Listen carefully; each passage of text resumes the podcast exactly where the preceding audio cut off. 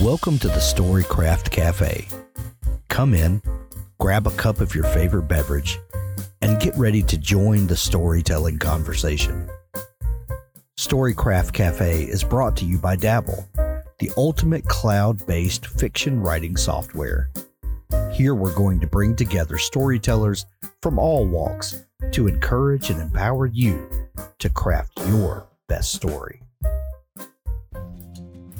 Hello, everyone. My name is Grace, and I'm the community manager here at the Storycraft Cafe.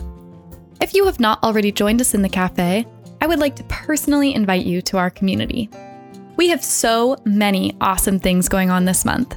We have totally revamped our writing group program to include a writing group marketplace where you can browse open writing groups or decide to create your own. At the beginning of the month, we launched the 500 Club, which is an exclusive accountability group that challenges you to write 500 words a day over a two week or a month long commitment. Finally, this month we launched weekly communal word sprints that are open to all crafters. As of this moment, we have four sprints happening per week, and we are ranking out words. If you're interested in joining our community, you can find us online at storycraft.cafe. That's S T O R Y C R A F T dot C A F E. Thanks so much for listening, and I hope you enjoy this episode. Hello, and welcome to the Storycraft Cafe podcast. I hope you're enjoying your first full week of summer. Has it only been a week? Really? It feels like it's been hot for six months already, but I digress.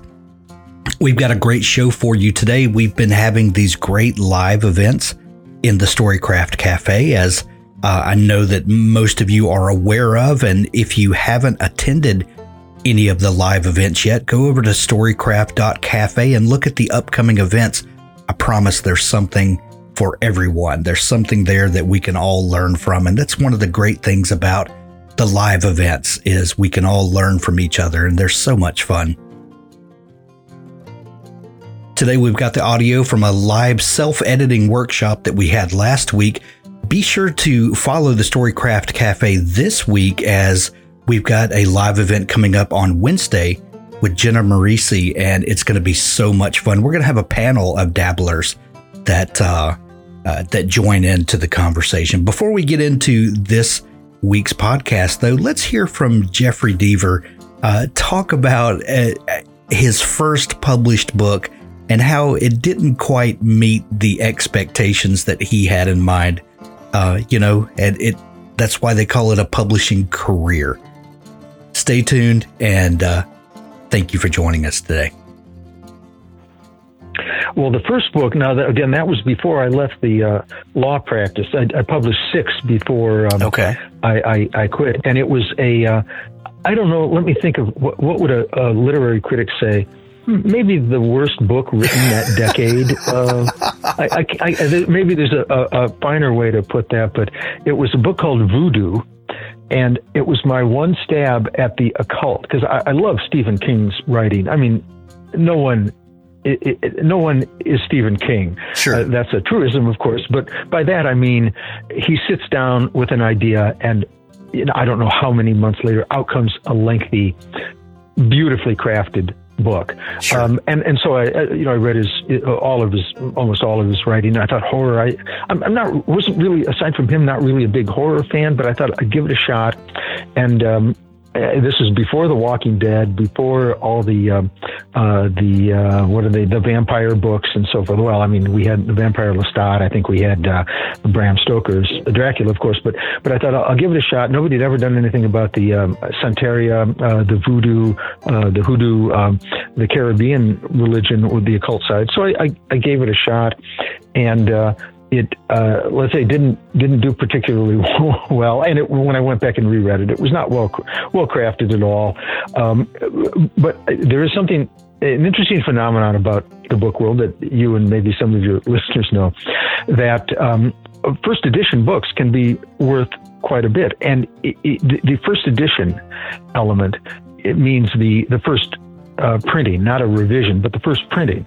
And the books like, you know, um, what am I thinking of? Like uh, Tale of Two Cities or um, um, a, a book by, by Charles Dickens, first edition actually may not be worth a huge amount of money as opposed to a very popular author. For instance, a first edition of J.K. Rowling's first Harry Potter is worth a huge amount of money now, whereas the first edition of Bleak House may not be worth that much and it all has to do with the market. It doesn't. It doesn't have anything to do with the nature of the book itself. Well, that's a long story, but here's the bottom line. My first book was so bad, nobody bought it. The publisher shipped me three or four cartons of these books, and uh, I still still have them. And I looked on eBay not too long ago, and because they were so rare, uh, had nothing to do with the quality. They're worth like five or six hundred dollars each. So I, I may not be a very good investor in the stock market. I may not make a you know a huge. I may not make millions with the books, but I at least am able to retire on my first very bad book. Hi, and welcome to today's workshop on self-editing. Um, today we're going to talk about how to upgrade your novel um, so you can strengthen your writing by following a self-editing framework. And um, first, I'm going to tell you all a little bit about myself because why am I talking about this subject at all? um, I, my name is Elzevera. I am uh, Dutch. I live in the Netherlands and I am a professional editor turned self editing coach on a mission to help writers take control of the quality of their writing and publish without regrets by teaching them to self edit effectively and efficiently. So, what does that mean? I uh, studied psychology to start with, and then I did a master's in editing when I realized that I really missed working with um, all things to do with writing and uh, editing. And I discovered that um, when I started writing, when I started working as a professional editor, I discovered that many writers don't take full advantage of the self-editing stage, which is such a shame I would, um, during my internship at a children's publishing house, I would see the slush pile and the quality of the manuscripts in there was so bad sometimes that I wondered why those writers didn't put in that just that extra bit of TLC to make sure that the manuscript was at the best it could be before they submitted it to a publisher, which would then have the editor who reads the manuscript be much happier about the conditions and about the prospect of working with that author who had already shown that they were uh, willing to put in the work to create a book that's as good as it can be. And the same goes for self publishing authors. I would see so many self published authors who had published and be stoked that they had published their book, but then really regret how the process went down because they didn't self edit or they didn't self edit thoroughly. So Based on that, I decided to make it my mission to guide fiction writers through the self-editing process because self-editing has always come very natural naturally to me. I it's the part of the process that I enjoy most. And I have a hard time getting the draft down. but once it's down, I really enjoy making sure that everything sounds the way it's supposed to sound, that I convey what I want to convey, that the characters are behaving like themselves, all those kinds of things. Um, and I want to give writers the tools to uh, feel confident as they self edit their novel so that they can be sure that um, they've covered every single base they can. So I'm going to talk you through that framework, the framework that I created today. Um, on to the next slide. Uh, we're going to talk about the power of a framework and why and how you sh- you would want to follow an editing framework. Um, I'm going to share some tips and tricks like uh, move from big to small and focus on a single thing at a time. This will make sense when we dive into the topic. And then at the end, I have a special offer for you all, and there will be um, an opportunity for you to ask any questions you have. So, what is a self editing framework? It's a series of steps, steps to follow, like a checklist. And I actually created uh, what's called the self editing roadmap that lists every single step of the self editing process from start to finish.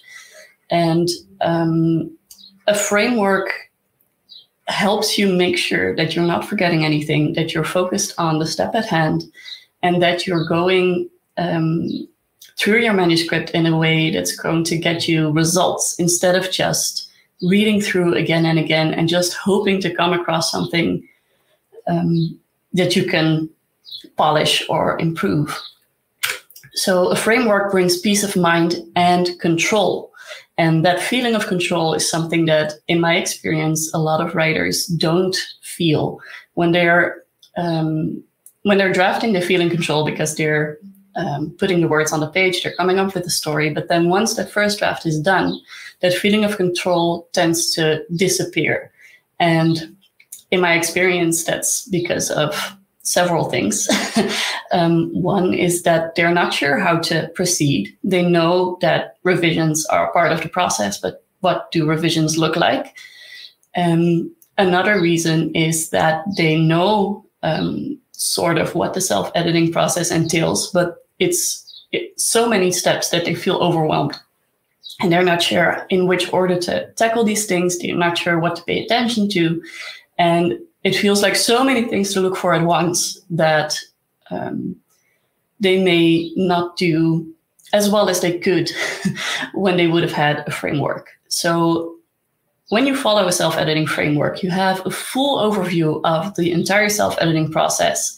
You don't have to worry about missing anything. You always know what's next, and you get the satisfaction of checking items off. At least I always find that super satisfying. So, how does that work? How do you get a framework? You can either put together a list yourself based on research. You can find anything you want to know on Google. um, if you search long enough, if you know where to look, you can put everything together yourself. But there's always a guessing element because you don't know what you don't know. And there's always that feeling of what am I missing and am I doing enough? And the feeling of that you should be doing more. So instead, there's also the option of getting a ready made framework. And when I started as a self editing coach, that did not exist. So I created a self editing framework based on my own experience, based on my own process, and based on the struggles that I've heard from fellow writers um, the things that they've shared with me that they are experiencing as roadblocks as they try to self edit. I've incorporated those things into the framework to make sure that those roadblocks are not roadblocks anymore um, so that you can get past them. So, what does self editing your novel look like from start to finish? There are two major things that I would like you to keep in mind uh, number one is what I mentioned in the overview of what we're going to talk about today move from big to small. This is um, one of the first things that I learned as I did my master's in editing. They told us don't line edit before you are absolutely sure that the structure is sound. And before they told me this, I would also correct spelling mistakes, correct grammar mistakes, because those are like the easy fixes. You see them straight away, you fix them straight away, and that makes you feel like you're saving time because you're taking care of everything as soon as you come across it.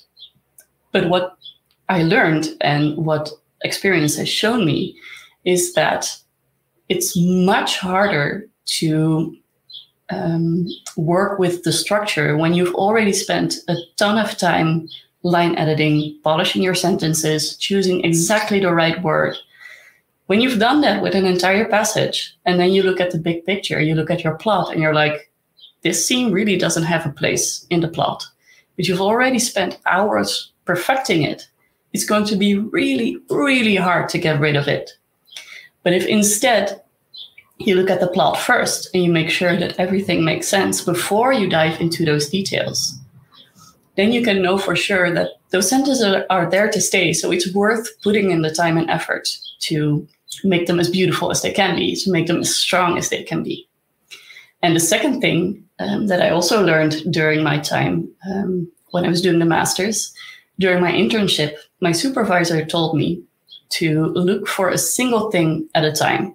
She would ask me to do revisions and she would ask me to check a brochure and make sure that like 10 different items on a list were um, the way they should be um, layout, text, um, all sorts of different things. And I would try to look for all those things on every single page. So I'd start on page one, And then I'd look for all those things. And then at the end, I felt like I'd done a really good job. And then I'd hand in the brochure with my comments, and my supervisor would be like, You missed a bunch of stuff. And that would happen again and again and again, even though I felt like I was learning from her feedback. So then one day she told me, just take one item at a time, go through the entire brochure looking for just that thing, check all the ISBN numbers from front to back, page after page, then look for all the headings, and then look for all the whatever it was. and that saved me so much time and allowed me to find so many more issues that it's it's a golden nugget that I carry in my pocket ever since since that ever since that day. And that I want to share with you as well because it makes such a difference. It feels really counterintuitive, especially with something as huge as a novel, um, because it may feel like you're going to spend way more time going through the entire novel again and again and again. But you'll have a super clear image of what you're looking for. So every time you go through your manuscript, you'll be looking for a very specific thing, and it makes it less draining than reading your manuscript four times, trying to look for everything at once.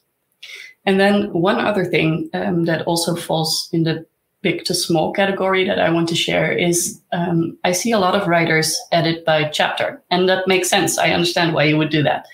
But when you're looking at the big picture, um, it's going to save you time if you look at the entire story at once instead of just chapter by chapter because you you may edit like five chapters and then in chapter six you discover that there's a big plot hole that affects the chapters that you've already edited as well.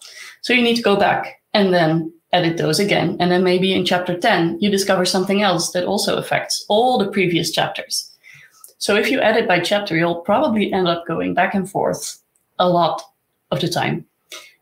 Whereas if you look at the entire story from start to finish, if you create, create an overarching outline and you make sure that that's completely um, the way it should be, you've added scenes where they need to be added and you've removed scenes where they need to be removed. When you go through the story, then you can do it all in one go. So in the end, it saves a lot of time. So the first step of my self-editing framework um, are the developmental edits um, that encompasses all the big picture stuff. So plot, character development, world building, and timing and pace. And the first part, um, I recommend deep diving into character development and world building so that you have a really clear image of what you're working with and what you're looking for. Um, I like to compare writing that first draft and how well you know your characters to meeting someone for the first time, whether it's a first date or the first meeting that you had with your best friend. In that meeting, there will probably have been something that sparked your interest and that made you feel like you already know so, sort of what kind of person they are. And based on that, you were happy to keep going and go on a second date or um, keep meeting up for coffee. And then little by little, you became friends and then best friends. But it takes time to get to that point because even if on that first day that you met that you met each other, you spent hours and hours and hours talking about super deep stuff. There's always going to be aspects that you won't have talked about, and there's always going to be aspects that won't come out until you spend a lot of time with that person until you've gone on holiday or until you have spent the night with them or until I don't know, you've had a birthday party. There are a ton of different situations that you need to experience before you can know for sure that you know what that person is like in those situations. And it's the same with the characters. When you write the first draft, you know the characters in the sense that you were able to write a story about them but you're probably going to have guessed a few behaviors or word choices that and word choices is for later on that wasn't a good example but behaviors that aren't in line with who they really are. And that's okay because at that point you don't know them that well yet. You need time to pass in order to be able to to see those things that you didn't know when you started writing. So that's why I also recommend taking a big break after finishing your first draft and before you start self editing. I take a month off um, to let everything simmer and to like, create some distance between you and your work. Um, and then when you get back to it, you really dive into your characters and your world. And when I say world building, I mean secondary worlds like in fantasy and science fiction, but also worlds that are part of the here and now. Um, whether it's because you're writing historical fiction and you need uh, the details about a certain age, or because you're writing in um, a very specific atmosphere, for example, a small village, or uh, because you're writing uh, a thriller where the courtroom is very present. Um, those are all very different scenarios, and you need to know um, which aspects of that world you need to put into your book for in order for the reader to feel like they're really pulled into that world. So when I say world building, it's for anyone, even if you don't write fantasy or science fiction. Um, so all that to say, you start by diving in, uh, getting to know your characters and your world on a really deep level, and then my approach is really character centric because I believe that once you know your characters inside and out, everything else becomes a natural consequence. So once you know your characters, you can take a look at your plot because you know how your character would behave in any given situation. And when you take a look at your plot, you'll find plot holes at moments where your character is not behaving in a way that's in line with who they are and what they stand for. And when that's the case, there's a very easy solution. It sounds easier than it is, I admit, but there's an easy solution in um, to fix those plot holes because you can simply consider either does this need to happen because uh, if you have a character that behaves like he gets very angry because of something and you feel like they're not a person that easily gets angry you can ask yourself is that anger necessary for the story? If not, remove it. If it is, then you ask the next question, namely, what would it take for this character to get this angry? Um, and once you answer that question, you can insert that information before the actual anger and you'll have solved the plot hole. So I'm a big fan of asking your characters what what it would take for them to behave a certain certain way and whether it makes sense for them to behave a certain way. Then once you've covered the plot, you move on to timing and pace. And timing, uh, for me, can be divided into two sections, namely um, objective timing and subjective time- timing. And object objective timing. Sorry, in fact, I'm just going to take a quick sip of water. There we go. Objective timing is tied to anything that um, would make sense, like would or wouldn't make sense to anyone. Like a woman who has just given birth is not going to be able to just jump out, of her hospital bed and run across the hospital. Um, somebody who has a lethal wound won't be able to just jump up and run away from a bad guy, even if he is packed full of adre- adrenaline. And it takes time to get from point A to point B. Um, it takes time for um, things to grow. Those are the types of things that I would put under objective timing. And then subjective timing is tied to the character. For example, how quickly would this character enter a relationship with someone else?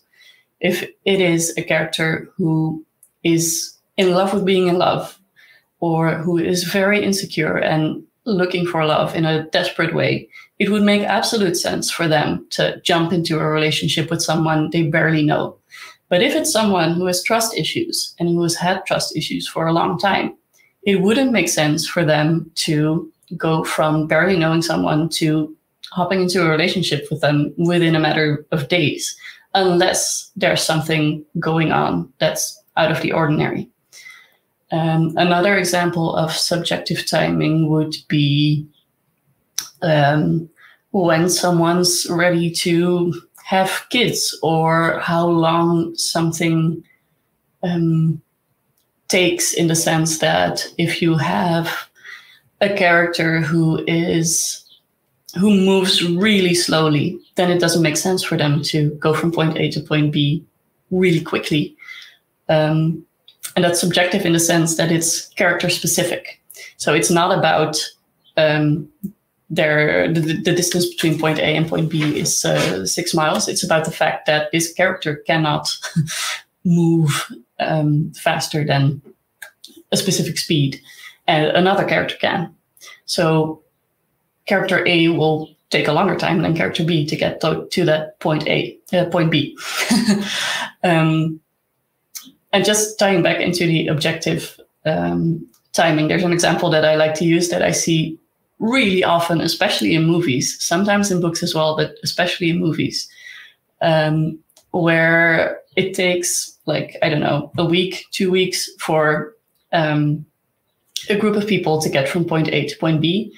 And then there's something going on in the finale, and the, the hero needs to get there really quickly. And then suddenly he's able to make the journey, he or she is able to make the journey in three days. um, that works for the plot, but it's not very believable. So that's the reason why um, I recommend really diving into timing uh, at this at this stage of the process. And then pace is something that I personally find very difficult to judge uh, myself. Um, so I would recommend doing one read through and just taking a look at if you feel like things are happening way too fast, way too quickly, uh, or if you're spending a lot of time describing something that really doesn't warrant a, a huge description. Those are things that you can um, take note of and correct yourself. But otherwise, beta readers are a really um, a really good way to pinpoint uh, where there are facing issues. Um, that brings us to the beta readers. Usually, um, I see writers enlisting beta readers at the very end of their revisions. So um, they would do the developmental edits and then they would do the line edits and then they would enlist beta readers. But then sometimes beta readers come back with feedback that is tied to the big picture, which is really frustrating because, again, you'll have spent so much time on polishing your sentences.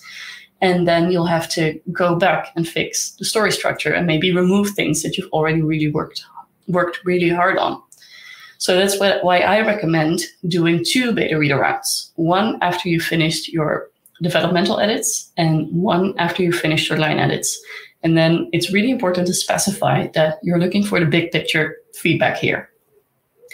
I would recommend um, reaching out to around 10 beta readers and not stopping until you have at least five. And the reason for that is that if you have just one beta reader, um, not only is there a chance that they will not be able to complete the beta read, um, there's also a chance that their feedback may not be as helpful as you thought it would be. And there's the risk of them really not liking a particular aspect of your story and being very vocal about that. But because they're on their own, you have no idea if that's their opinion and other readers actually love that part, or if it's an issue that you need to work through.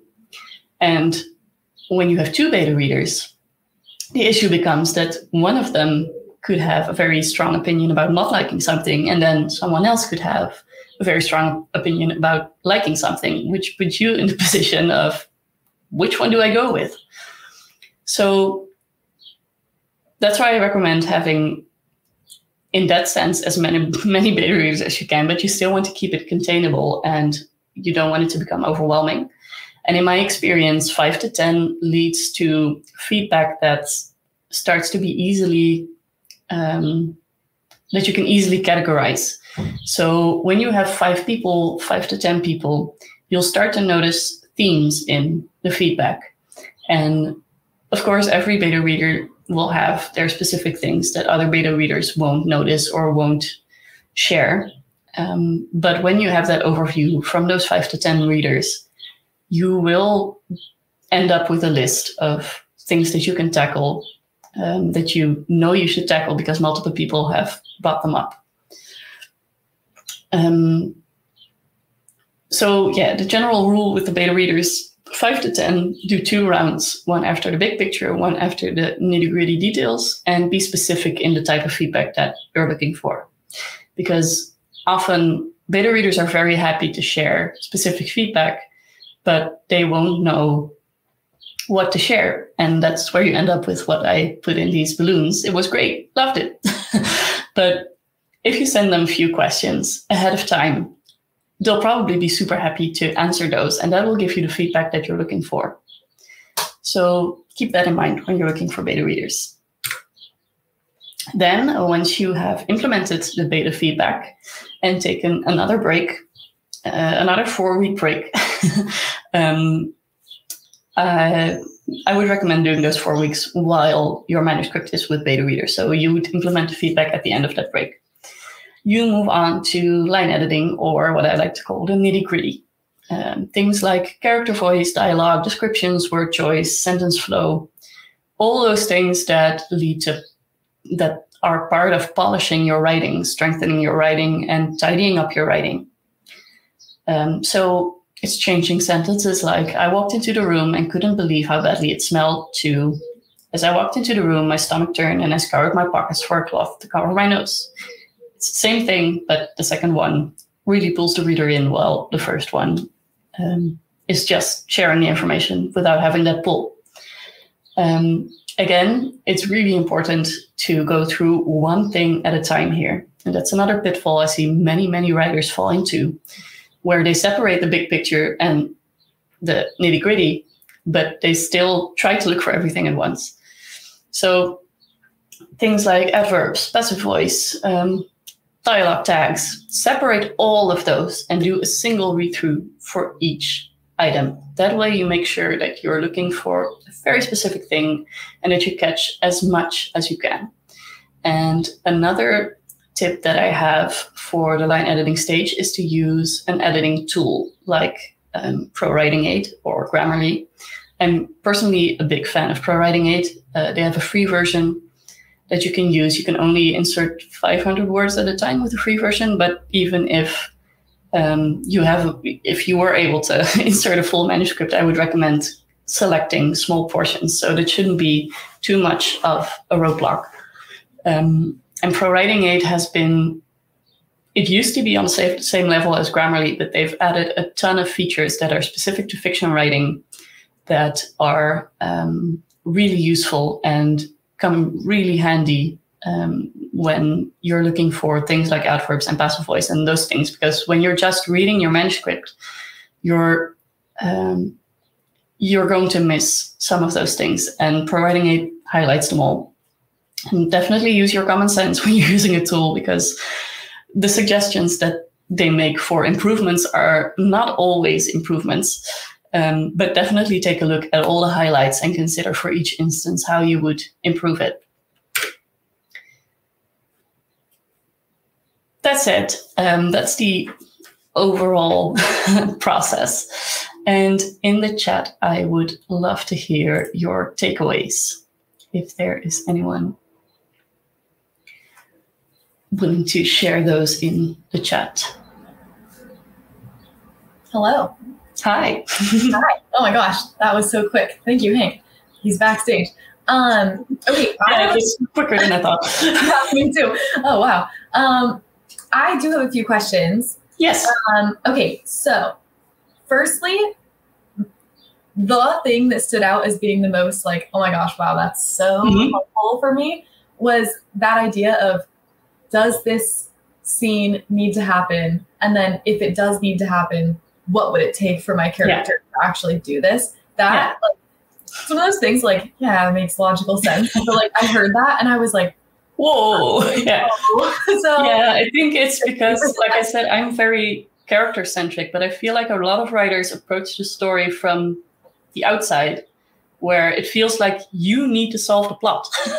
Yeah. um, and your characters know what they're going to react, uh, what their reactions are going to be, and how they're going to act.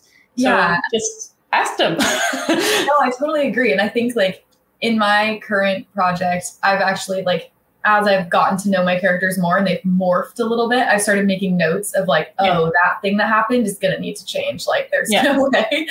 so which actually kind of brings me to my second question, mm-hmm. um, which is editing while writing. And Ah, like, yeah, that's a good one. Do you have Yeah. Feelings on that? And like, what kind of Yes. what do you recommend in terms of like doing any backwards looking while you're writing? Yeah, I have strong feelings about that. um, editing and writing are very different processes. It takes a different part of your brain to um, to write and to edit. Um, that said, when you're rewriting, you're also using those um, same parts of your brain that you're using when you're coming up with the story. Um, so to me, the, the three major stages in the writing process are write first draft, self edit, have a professional look at it. Those are the three things that, like, if you want your book to be the very best it can be, those are the three things that need to come together. So self editing is not a replacement for professional editing. Um, it's when you put those two together that the magic happens. Mhm. And the same goes for writing and self editing. Like they're both important parts, but they need to be considered separately in order to really make the most of it. So I would recommend uh, going through that first draft just from start to finish without editing anything. Mhm. Um, that said, reading back can be helpful for some writers, especially if you don't write every day. Mhm. Um, but keep in mind that when you read those passages, it's just to remind yourself of where Very you're at and not to to edit. And the I think maybe the, the best way to remind yourself of that is what I talked about earlier. Like if you're going to put in a ton of work already, like changing the little things, is going to be super frustrating when you discover that something needs to go, something needs to change, a character needs to be very different, all those types of things. So it's it feels like you're saving time in the moment, but in the end, you're actually giving yourself a lot more work More work. and frustration. Yeah.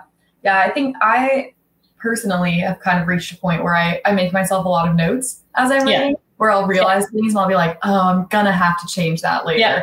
And so I don't want to forget. And so I just, I have a lot of sticky notes, a lot of kind of like, Yeah. remember that thing in chapter two? Her name Yeah. changed. Sorry. Um, Yeah. Yeah, taking notes is a great idea, and especially if you're you feel like your fingers are itching while you're while you're writing, make sure to put it down somewhere so you won't forget it, and um, and then move forward. And um, there was something else I wanted to add, but it's escaped me now. It'll come back to you maybe. Yeah. um, we have a question in the chat that actually relates to one of my questions. This, um, and Ah. my question was going to be, how do you have suggestions for where to find beta readers? And Yeah. then this is a great sort of follow up to that question. Absolutely, yeah. Um, where to find beta readers? Uh, I would recommend um, taking a look at your own network, uh, your friends with writers and readers. And um, one mistake that I see writers make is that they only look for writers uh, who want to beta read for them. And I would recommend making use of Bookstagram and looking for readers um, who are your target audience because chances are they'll be super excited to get a, a sneak peek Yeah. of a book before it's out and they'll be super useful uh, when it comes to figuring out whether or not you're hitting the right spots um, so social media is another one and then communities like the story cafe at dabble i think would be a great place to um, to look for beta readers as well so in my experience in talking with writers, the, the biggest hurdle, hurdle when it comes to looking for beta readers is the fear of approaching people that you don't know. And I like to like switch it around where if you would receive a message from an author saying, I'm working on a book, um, I've seen that you like this genre, I would love for you to read it and I would love to hear what you think about it. I would be very excited. I'm flattered. and um, something that I also hear a lot of writers say is that they're afraid of asking too much because it is a time investment that you're asking from people and you're not paying them. But for me, as long as you're clear about what you're expecting and what um, what the time frame is and all, all those types of things, and that you're not paying them, um, they have an option to say no. So as long as you make it clear to them that they're allowed to say no, it's absolutely no obligation, and you only want them to to help you if they really want to. then I don't think you need to be afraid of um, asking for that help. And then how to protect your work from beta readers stealing your content. Um, I think that's a very common fear, and um, I can't take it away fully. But at the same time, I've never come across uh, a case in which that has happened. And um, you also need to remember that you are um, sharing your story at a stage where it's not done yet. Um, and the, how to phrase this? um, even if someone were to to take the core of your story, they would still have to rework it, and that would make it a different story because it's no longer you writing it. And I I don't think that's something that people would do. but even if that were the case, um, it's still not going to be what you make, uh, mm-hmm. how you write it. Um, and another um, another thing that you can do, like it's very low key and it's not like full protection, but um, you can ask them to sign an NDA before you um, share your work, just to make sure that they know you're serious about it. Um, and that gives you some leverage if um, if something were to go wrong. Right, documented. Yeah, so I think it's mostly about um, making sure that you trust the people that you're going to work with. Um, and I feel like if you ask people to beta read for you that you've already seen around for quite a long time, um, you'll probably have a pretty good idea of what they're like and if they would be prone to acting like that. Um, and I think that stealing a, stealing someone's writing isn't um, it's not going to get them. Right it's not easy or lucrative right? Exactly yeah it's not like i mean if you steal a wallet you have the money. But if you steal someone's manuscript um, that's it's you're not going to be able to just publish it. Yeah. And um, it takes a lot of effort to even to self-publish so I doubt that the people would be the people who would be thinking about, oh, I could steal someone's story. I don't think I honestly don't believe that they would put in the effort that it takes to then get it published. Actually do it. Um, and that's yeah, that's my personal opinion. But I yeah. I understand the fear, and I think that the best way to deal with that is to build your own confidence as a writer, um, and the confidence in your writing network. Yeah. Yeah. And then um, let's see. Finally, we have a question from Jared who says, I'm a new writer. Oh, here it is. there we go. I don't have to read that loud. and I this is a good question, I think, on two fronts. One, in terms of how far back to review with an editing eye, and then also when you're thinking like, okay, let me just look back and kind of figure out where I am in mm-hmm. general, like how far back do you look? I tend to read the scene before and just be yeah. like, oh, okay, yeah, yeah, yeah. Like, exactly. Yeah. Yeah. Um, yeah. So there's two things with in, in terms of how far do you read back? Um, if you're if you find yourself uh, very tempted to edit as you read back, uh, what you could do is write down an out- outline on a piece of paper where you don't have any of the other content, but you still have the um, the information that you need in order to move forward. So then you can look at those scenes um, and use that as a way to remind yourself where you were. And otherwise, like you, I would uh, look at the previous scene just to remind yourself where you're at in the story and then move forward. Because even if you get something wrong in the sense that you forget a beat or anything like that, um, you'll get to that when you edit. um, and getting stuck in perma editing mode. What do you mean by that exactly, Jared? I think uh, this is something I've heard other storycraft people talk about, where it's just like you, like, as you start to reread things, that's mm-hmm. that's the dangerous part. It's that like right. unable to kind of like right. Yeah, I see what you mean. Yeah, Yeah, so I think I like to compare training yourself to keep writing instead of editing. I like to compare that to meditation, where you're not gonna um, you're not gonna be able to meditate for ten minutes straight the first time you try it. you're going to get distracted. You're going to get distracted a lot of times, and that's fine. But just every time you notice yourself getting distracted, remind yourself, wait, no, this is not what I was going to do. And go back to the point where you start writing new material. Um, and the more often you do that, the easier it becomes to just keep moving forward. And what I've also noticed myself, but also all the writers that I've guided through the self editing process, um, is that knowing about the self editing process that follows um, is really helpful in continuing forward because you'll know that everything will be um, polished and right. There's sort of a like, oh, I'll get to that. exactly. To that. Yeah. yeah. Um, go back to the beginning to make sure it all flows. Then my story can even change a lot because I went back too far, and I can always find ways to make it better. Right. Um, I think I see two things here again, where um, when you say you want to make sure it all flows, that sounds to me like, right. that sounds to me like um, you're looking at sentence level. Um, and if you take the approach that I uh, just explained, where you start with a big picture and then move on to the sentence level, um, you'll be confident that the story is good the way it is because you'll have gone over that as often as you need to to make sure that you're confident in it.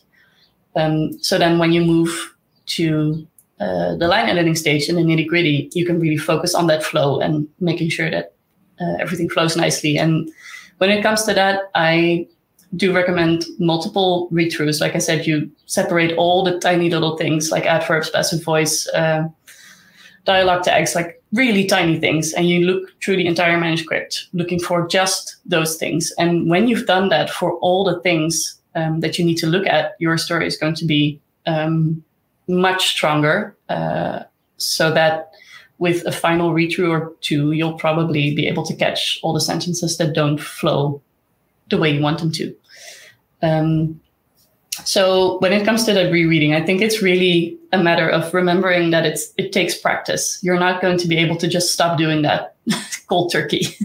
um, so whenever you find yourself rereading, remind yourself, no, wait, I'm moving forward now, and I'll get back to that later. Yeah, I sometimes like kind of every once in a while will go back and sort of like skim through the whole thing, especially if I have changed something. Like I'm yeah. like, okay, this character like no longer exists, or I just added yeah. a character that needed to get added a long time ago, I'll go back and like kind of skim through the whole thing in order to put those notes right. in. Like, oh, yeah. this is where that person needs to come in. Yeah. And then that way, when I get to the editing phase, I have handy little memory notes in there. Yeah. also, side note, there is a very large spider on my wall right now. So I'm oh, no. oh that was your expression of yeah. oh, no. I'm fine, in case anyone was wondering just oh, rolling around. Um, okay, and then I think I think that's all of our questions in the chat. Yeah. Um, are there other things you'd like to share with us before we finish up? Yeah, I would like to share a special offer um, for Dabble um, users or like the people in the Storycraft Cafe. um, I uh, actually have a slide for that. So if we could pull those back up. Yay, thanks. So fast. Yeah, that was really fast. um, so the special offer is um, I have a self-editing academy that goes through the entire process of um, self-editing your book from start to finish. It also has uh, modules that um, cover mindset, so it's also already very useful when you're um, when you're drafting. And when you uh, enroll in the Self Editing Academy within 24 hours, you get a free upgrade to the VIP package, which entails lifetime access to the Academy and two hours of one on one self editing coaching. So Um, the Academy is an online course. There's a community that goes with it where you can answer ask questions that are specific to your novel. But these two hours would be really focused on your specific manuscript and the things that you struggle with. Um, Do those two hours have to happen within a certain time frame? Or no, not at all. Just um, yeah, I would recommend doing one with the developmental edits and one with the line edits. But you're free to use those um, as you see fit, and you can find the special offer right here. And what I will do is I'll actually ask you to send me that link, and then I will put it in the cafe with this recording, so that that way Awesome. people who come to see the recording today, um, since it is quite early, we'll also have a chance yeah, to look at that, and that would be awesome. awesome. Well, thank you. Uh, this is super helpful. I took some notes as I was going along, and I'm looking forward to just kind of shouting this out in the cafe again and making sure that people know that this is a, a good resource to look back on when they get to that phase, and then also to sort of mentally prepare. Exactly. Yeah, yeah. It's really useful if you're still drafting as well, just to know what's coming next. awesome. Well, thank you. And Thank you so much. um, yeah, we'll we'll see you around in the cafe. Absolutely. Yeah. All right. Awesome. Thank you so much.